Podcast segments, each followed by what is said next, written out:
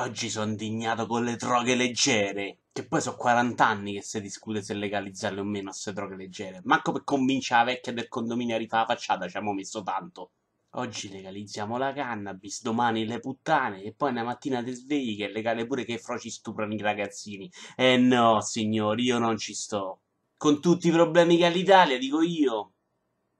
No, basta, era quella la frase. Con tutti i problemi che ha l'Italia, punto con tutti i problemi che ha l'Italia, stiamo a pensare a legalizzare droghe leggere, così poi i fricchettoni dentro i loro bei centri sociali possono pippare la coscienza pulita. Eh no, belli, se volete fare i fricchettoni vi sporcate pure la fedina penale, se no sono buoni tutti.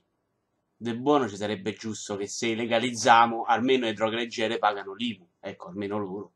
Ma poi che famo? Vendiamo la droga leggera dentro i pacchetti che foto da gente brutta che muore? O tana libera tutti e sti cazzi stavolta?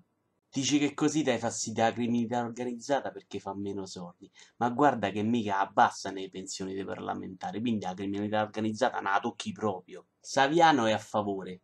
E in un paese civile già secondo me non servirebbe dire altro. Che mi stava a leggere 000 e mi volevo pippare pure il libro per sopravvivere. E allora poi va bene tutto, senti, a questo punto legalizziamo pure la cocaina, che è pure più buona e magari si abbassano i prezzi. Che tanto poi la cocaina sono pure cent'anni che va pippata dentro la Coca-Cola e nessuno c'ha il coraggio di dire niente. Ma poi il problema qual è? Chi l'ha sempre trovata. E quando ti metti a cercare una vecchia che lo succhia vestita da mai pony che cominciano i problemi. Comunque, senti, fate il cazzo che volete, che non me ne frega niente. Però almeno metteteci un po' di taurina in più dentro la Red Bull, che ho bisogno.